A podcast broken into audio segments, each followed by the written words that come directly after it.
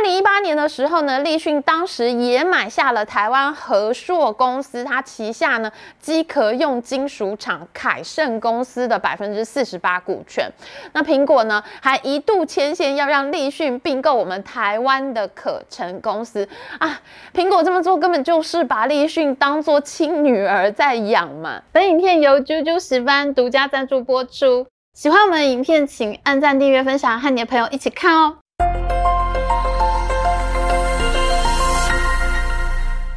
Hello，大家好，我是 Amy。美洲贸易战在二零一八年开打，我们都知道啊，中国被美国制裁得非常惨，很多中国公司受到重创。譬如说，中国最强公司华为的营收呢，在二零二零年的时候有接近九千亿人民币的水准哦，但是呢，到了二零二一年，直线下滑到六千三百六十八亿，大减三成。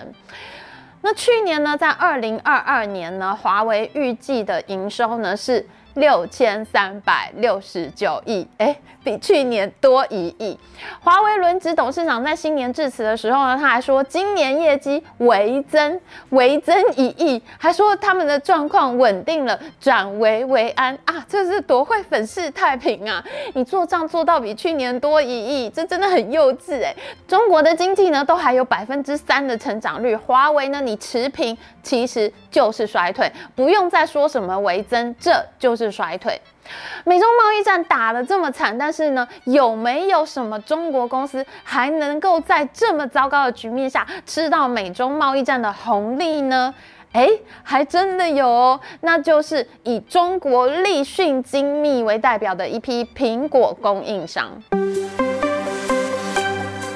上一集的影片里面呢，我们讲到了郭台铭的女工打败郭台铭，来自广东汕头的女工王来春呢，她在赚到了第一桶金之后，创办了跟红海一样的一家组装厂。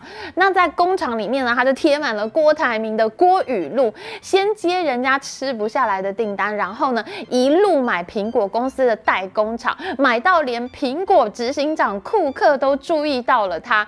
在二零一七年，库克去参加。中国乌镇互联网大会的时候呢，库克还去了立讯的工厂参观。哇，这下子王来春真的是飞上枝头做凤凰啊！以前呢，王来春崇拜的人是帮库克代工的郭台铭，但是呢，现在他竟然见到了库克本人了。结果发生了什么事情呢？在二零一四年呢，中国政府订立了非常激进的“二零二五”中国制造计划，他们希望呢能够全面进口替代。什么意思呢？也就是说，以后呢，中国自己要用的东西就由中国自己来制造，把进口品全面替代掉，这就叫做。进口替代政策，那这就引发了美国政府的疑虑。在二零一八年的时候，美国政府开打关税战。那当时中国政府呢，他就。很蠢啊！他认为自己会赢，而台湾大部分的人呢，也都认为中国必成最大赢家。北京的财经决策核心呢，竟然还不断的强调要打造内循环经济，大家听得都快要昏倒，以为中国又要锁国了吗？在这样的大背景下呢，美中冲突终于爆发。科技产业界里面主流的看法呢，是美国和中国将会形成两大阵营，各自发展各自的技术，各有各的供应。链互相竞争，在这样的假定下，像苹果公司这样的大厂，它势必要考虑到，如果有一天中国真的锁国了，那苹果公司它应该要怎么办？它应该要考虑这样的问题。那苹果的想法是这样的：如果有一天呢，中国真的锁国了，他们还是应该要能够在中国地区生产手机、生产产品，然后把这些产品呢，就在当地卖给中国市场的消费者。中国生产的手机就在中国卖掉，跟其他的地方完全分开来，分成中国组和非中国组两个供应链。那这样的话呢，苹果公司就还是能够继续赚人民币啦。因此呢，在这样的假定下，他们就需要物色一批纯中国的厂商。而立讯呢，因为它所生产的 AirPods 良率真的很高，库克呢，于是就相中了王来春。为了要在中国实施内循环经济的锁国状态这样的极端剧本下生存。那苹果公司的顾客呢，他就见到了王来春，而且呢，几乎是以揠苗助长的速度在督促立讯快点长大。在二零一七年，库克参访立讯之后呢，立讯很快就挤下了台湾的英业达，成为 AirPods 的第一组装供应商。在二零一九年的时候呢，立讯更是拿下 AirPods Pro 的主力订单。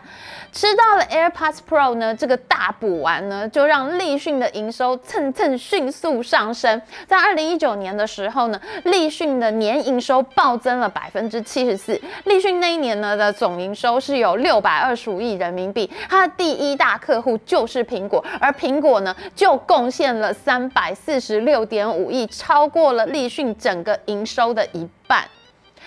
在那几年间呢，库克根本就是恨不得立讯赶快长大，恨立讯长得不够快啊。以前呢，王来春的并购手段已经非常激进了。他在收购台湾宣德的时候，因为隐匿中资身份和内线交易呢，还曾经被台湾检方起诉。哎，可是呢，到了库克时代，根本就是苹果公司急着帮立讯做并购案，到处帮立讯找公司来牵线并购。在那阵子呢，科技产业都流传一个笑话，有一个美国很大的客户来介绍，把各家厂商呢找进办公室。要跟立讯指腹为婚，那其实大家都知道，这个美国很大的客户呢，就是苹果公司。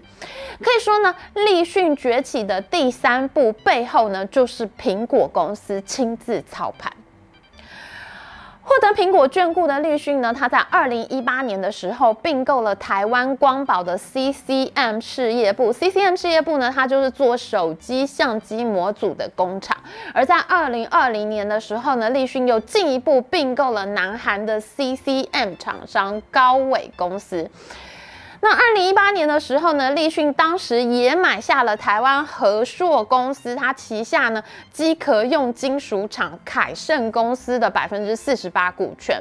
那苹果呢还一度牵线要让立讯并购我们台湾的可成公司啊，苹果这么做根本就是把立讯当作亲女儿在养嘛。在这一连串苹果公司牵线的并购事件里面。最重要、最具震撼性的一个并购事件呢，它是当台湾的电子厂伟创呢，觉得第一阶 iPhone 的产线利润实在太少，他们想要把重心转往伺服器代工的时候呢，立讯在这个时候就接手了伟创的江苏厂、昆山厂，正式成为苹果的第三大组装厂。伟创可是红海多年来的老对手啊，一招变天，新仇旧恨交织，真的不知道郭台铭心里是一个什么样的滋味啊！当时台湾媒体都纷纷报道了这桩并购案，震惊郭台铭本人，撼动红海四十六年的霸业。我们来看一下这两家公司最近五年的财报，就可以知道这是怎么样的一个冰火两重天呢、啊？鸿海集团它在中国的上市公司呢，叫做工业富联，它每年的营收呢，大概是四千多亿人民币，它已经出现了，你可以看到从财报上面看到，它已经出现了高原期的停滞状态，它每年都是四千多亿人民币。可是呢，我们转头一看，再看立讯哈，在这五年来的营收。他们在二零一八年只是一家三百多亿人民币的公司，哎，它的营收是红海十分之一都不到，哎。可是，在二零一七年，王来春见到库克之后呢，立讯的营收简直就是三级跳，去年前三季就已经做到了一千四百多亿人民币，你除以三季再乘以四呢，很可能我们可以预计哈，全年的营收会非常接近两千亿人民币的。水准，那就是快要到红海的一半了耶！从三百多亿，它五年前只有三百多亿，五年后它已经是两千亿，这个长大的速度真的是太惊人了。也因此呢，在今年一开年，二零二三年一开年的时候呢，伦敦金融时报报道，立讯正在跟苹果签下高阶 iPhone 的大订单，这当然是一个震惊业界的消息。立讯能从三百多亿追上来，它要碾压红海，看起来已经是箭在弦上，指日可待了。王来春的事业呢，在苹果公司的扶持下，根本就是扶摇直上。而这个深圳女工王来春，她以前把郭台铭当做她自己的偶像，可是呢，现在呢，她的气口也有了一百八十度的大转变，整个人都不一样了。她现在呢，非常不愿意再听到人家说她是郭台铭的女工。在二零二零年立讯的股东会上面，王来春她就直接说。富士康虽有贡献，但实际对中国的贡献也不至像媒体说的那么大。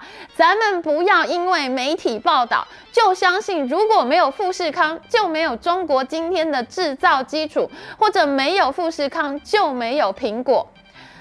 哇！一家被富士康养大的厂，现在翻脸不认人了耶。王来春他还说，现在的局势已经不同，无论红海也好，富士康也好，他们现在听到立讯就恨不得一头撞死。真的，这都是王来春在股东会上讲话的原文。他现在眼里根本已经看不上富士康了。当大家在说王来春是富士康女工的时候，他会直接否认。他说他跟郑威比较有关系，跟富士康没有关系。他还叫媒体：“你们不要老讲我们是富士康，我听得很难受啊。”这都是他在股东会上自己讲话的原文哦。当他提到红海的时候，更是非常直接、赤裸裸的说：整个红海的生意，如果今天客户想把订单转出去的话，两年内就可以转掉，没有一个产品线转不了。哎，他讲话口气很霸，哎，一心就是想要完全吃下富士康的意思。他已经完全没有把红海放在眼里了耶。这一个。完全跟在富士康后面起家的公司，靠着抢富士康订单，收购台湾公司，一块一块把这些台湾公司组装成自己的帝国版图。现在竟然对红海兵临城下，讲话这么不客气，他已经完全不把郭台铭放在眼里了。我在研究资料的时候，我觉得我自己好像在看宫斗剧哦。本来魏彦婉是扒着如意上位，等到他自己亲近了皇上以后，他就直接把如意踢下去，眼里根本已经没有皇后了。难怪中国社会会那么喜欢看宫斗剧，哎，因为宫斗剧里面演的就是现实的生活啊。郭台铭现在的尴尬处境呢，其实也是众多台商现在正在中国面临的处境。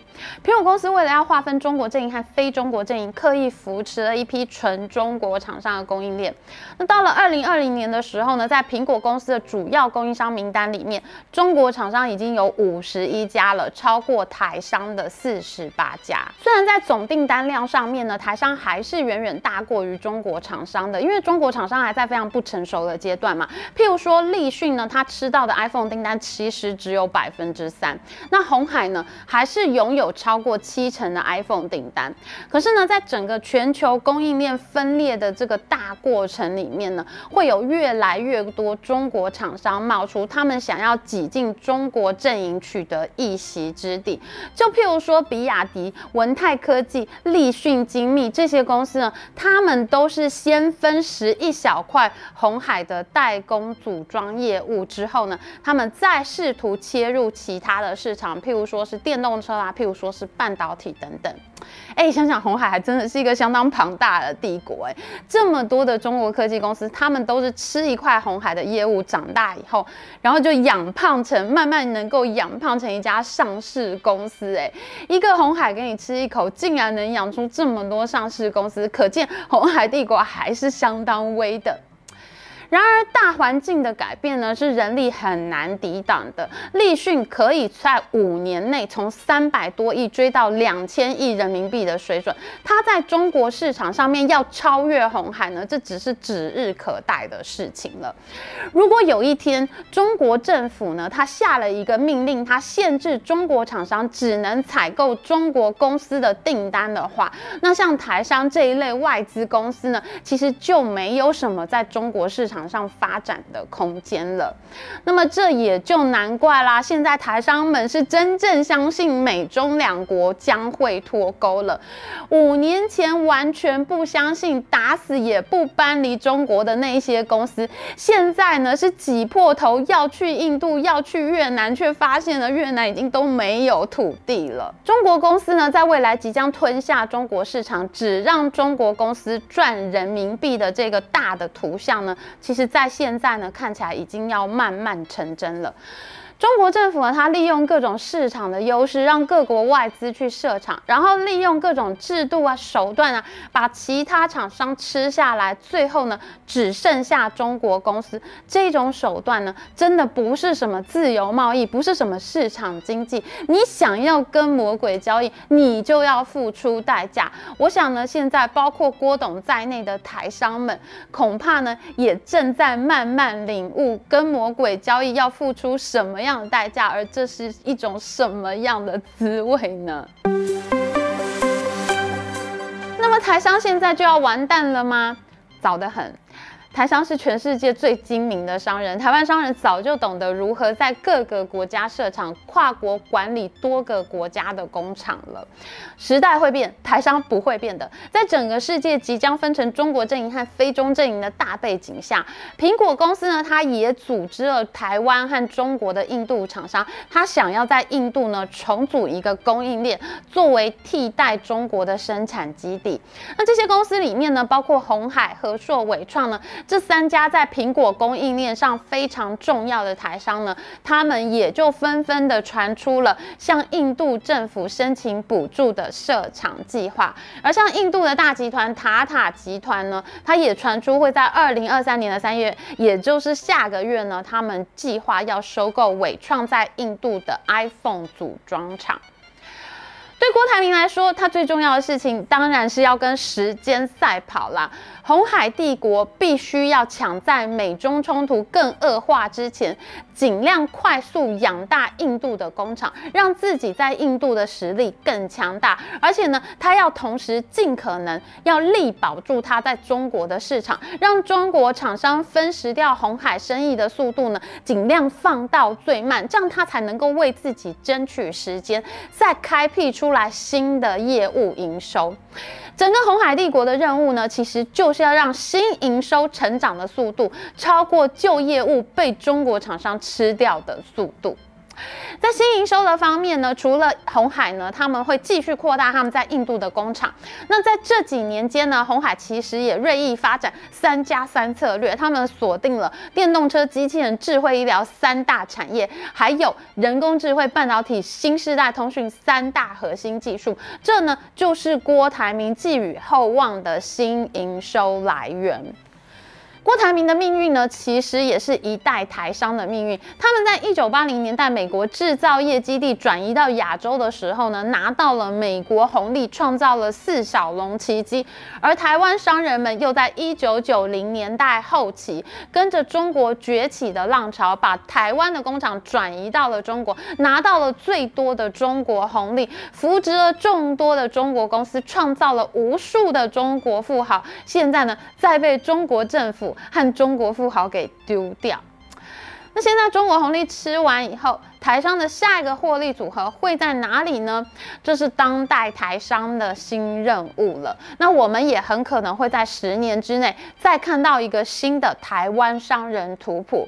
而在这期间呢，谁能够利用国际现实的转变，在其中寻得自己的商业版图，建立新的商业帝国呢？这也是我们会不断追剧的目标哦。喜欢我们影片，请记得帮我们按赞，还有记得按订阅频道加开启小铃那我们下次再见哦，拜拜。